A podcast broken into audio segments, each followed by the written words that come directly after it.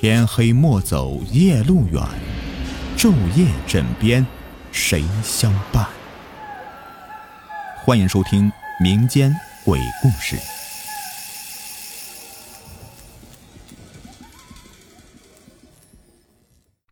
闹鬼的铜灯。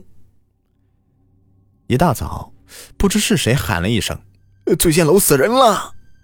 这声音很快就传遍了大街小巷。醉仙楼可是县城里最大的酒楼，出了命案，这还了得？人们纷纷的往醉仙楼那里跑，都想看一个究竟。可是，等他们到了楼下，才发现县令蓝玉先带着衙役们赶到了。这蓝玉就任不久，清正爱民，做事总是跑在最前面。蓝玉踏进酒楼，果然就看到一具尸体。酒楼的掌柜黄世文站在尸体旁边，喃喃自语：“哎呀，不可能啊，不可能啊，他只喝了一杯茶呀。”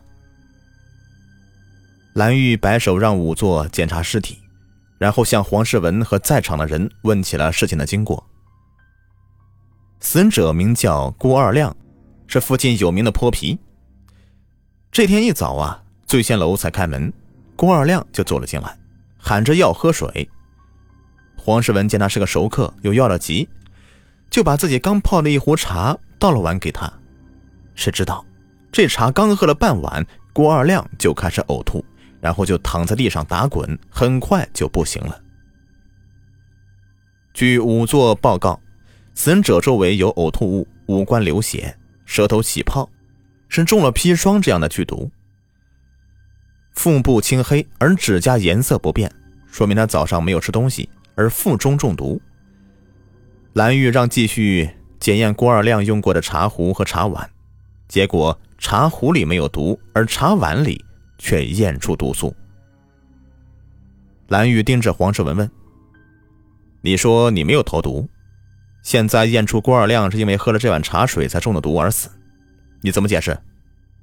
黄世文大声说：“冤枉呀，老爷，我真的不知道啊。”蓝玉下令在店里搜查，没有发现任何有毒物品。他想，一般人预谋杀人，总要在不被察觉的情况下动手，这样大庭广众之下，在自己的酒楼里杀人，的确不符合常理。于是说：“按我说，应该先把你羁押在狱，继续审查。念你是本地乡绅，一向守法，就先免了这道手续。”不过，在案子调查清楚之前，你不能出远门，要随时听候官府传唤。黄世文连说了几个“是”字，躬身送县令大人出门。这时，上面派下来紧急任务，蓝玉一连几天都没抽出功夫来问这个事情。等他闲下来，就听到一个消息，据说郭二亮死后阴魂不散，天天晚上回来找他老婆钱月娥，要拉他一起去阴间作伴。蓝玉决定去看看。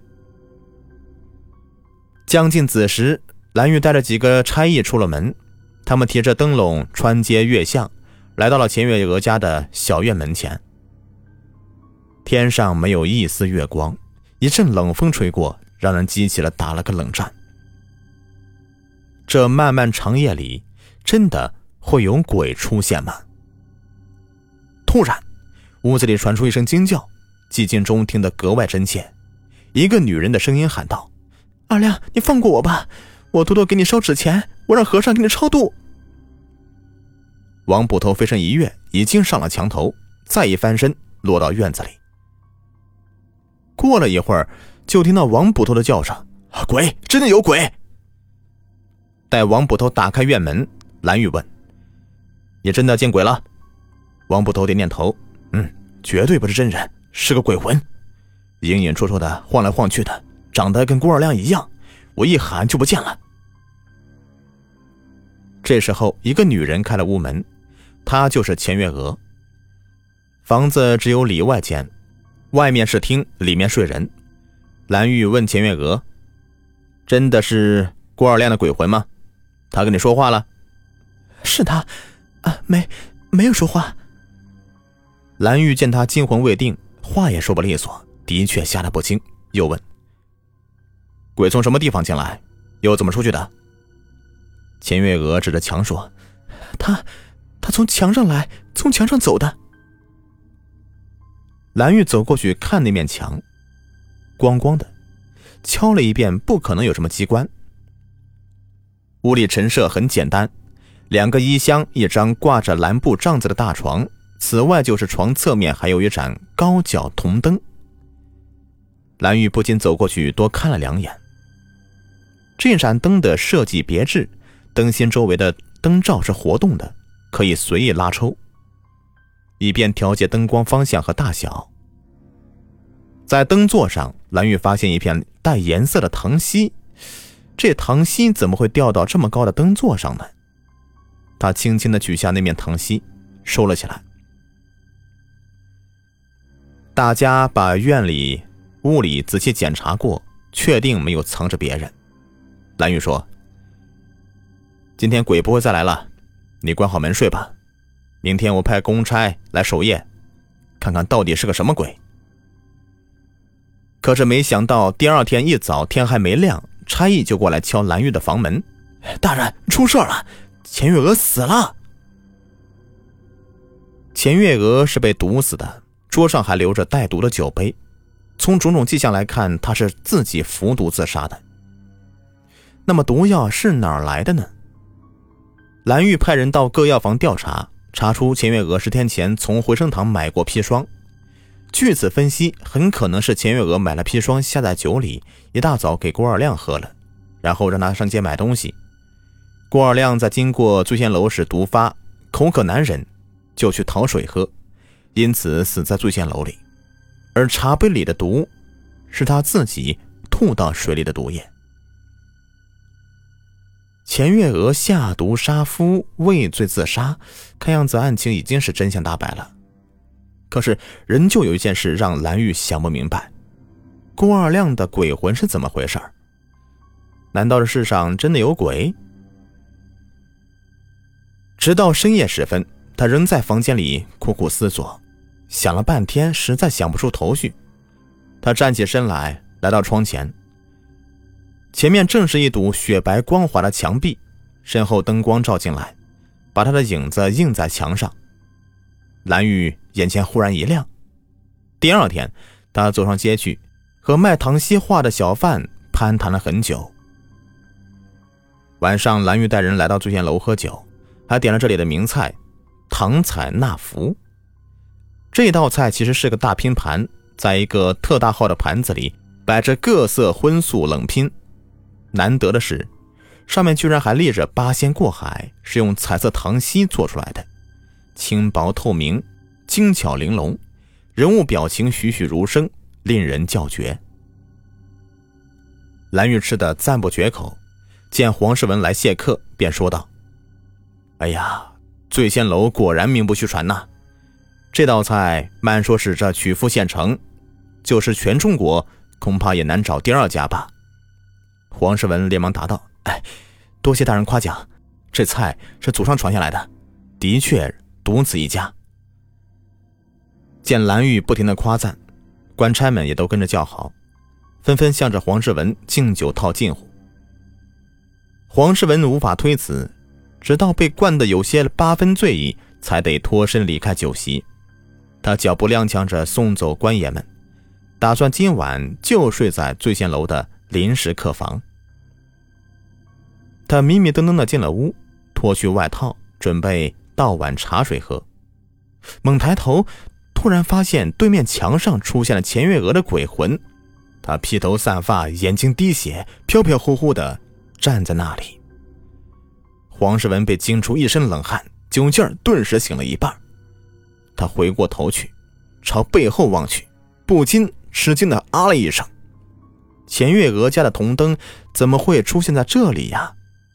他走过去，拉开灯罩，里面果然有一片画着人像的糖稀。就在他惊疑不定的看着铜灯时，房间里忽地亮起数盏灯笼。蓝玉带着官差们再次出现在他面前。蓝玉问道：“你不怕钱月娥的鬼魂吗？”黄世文顺嘴答道：“哪是鬼魂呢？不过是唐熙画的影子。”蓝玉又说：“黄掌柜好聪明啊，好见识啊，连这个都知道。钱月娥被郭二亮的假鬼魂给害死了，是你干的吧？”黄世文有些结巴道：“小小小人，小人只知道把唐西画放在灯前，可以在墙上显出人形，这和秦月阁的死没有关系啊。”蓝玉大声说：“事到如今还敢抵赖？”说着，让人呈上一张纸。这是你的房契，而这个院子就在郭二亮家的后面。蓝玉一摆手，衙役又推进一个人。黄世文一看就傻了。这个是卖你毒药的江湖郎中，你以为我找不到他？可惜你的运气有点不好。他在卖假药的时候被人抓住，送到了县衙，而我已经查明。钱月娥根本就没有回去回生堂买过砒霜，是你买通伙计栽赃给他的。真正买毒药的人只有你。黄世文再也撑不住了，瘫在地上交代事情的真相。黄世文买好毒药以后，跟钱月娥说：“只要除掉郭二亮，就娶她进门做大老婆。”钱月娥喜出望外，以为从此可以飞出草窝做凤凰了。竟然真的就对丈夫给下了黑手。让她没想到的是，郭二亮在喝下毒酒以后离开家门，鬼使神差的来到了醉仙楼，而且毒性发作，死在当场。黄世文深知蓝玉破案手段了得，担心他查出自己和钱月娥的关系，那样的话事情就败露了。一不做二不休，干脆把钱月娥也给弄死。黄世文不愧是个聪明人。竟然想到了墨经中记载的小孔成像的原理，又想到了钱月娥家那盏铜灯，利用那个可调节的灯罩做一个小孔，把唐歇画插在灯座上，上面画的小人在灯光照射下穿过小孔打在对面墙上，就可以形成郭二亮的影像。时间不大，灯火烧化了唐熙，影像就会自动消失。黄世文又趁钱月娥不在家里，把后墙正对灯的地方凿了个洞，再用泥堵好，可以随时移开。到了半夜，他就可以从自己院子里挪开泥团，把灯点着，一切做得十分顺利。钱月娥被鬼吓得是六神无主，消息很快就传出去了。那晚蓝玉他们一走，黄世文就招呼钱月娥过去喝酒，说是给他压惊。钱月娥爬过墙去喝了几杯酒，又回来睡觉，就这么死了。谁都以为是钱月娥被郭二亮的鬼魂给叫走了。黄世文正在为自己的妙计而得意，没想到却被明察秋毫的蓝玉看穿了真相。他泄气的说道：“哎呀，只怪我时运不济，先是郭二亮死在醉仙楼，又遇上您这么个厉害的角色。”蓝玉说。这叫天网恢恢，疏而不漏。放着好日子不过，非仗着点小聪明，干些鬼鬼祟祟的害人勾当，最后只能是自己害了自己呀。好，本期故事已播完，感谢收听。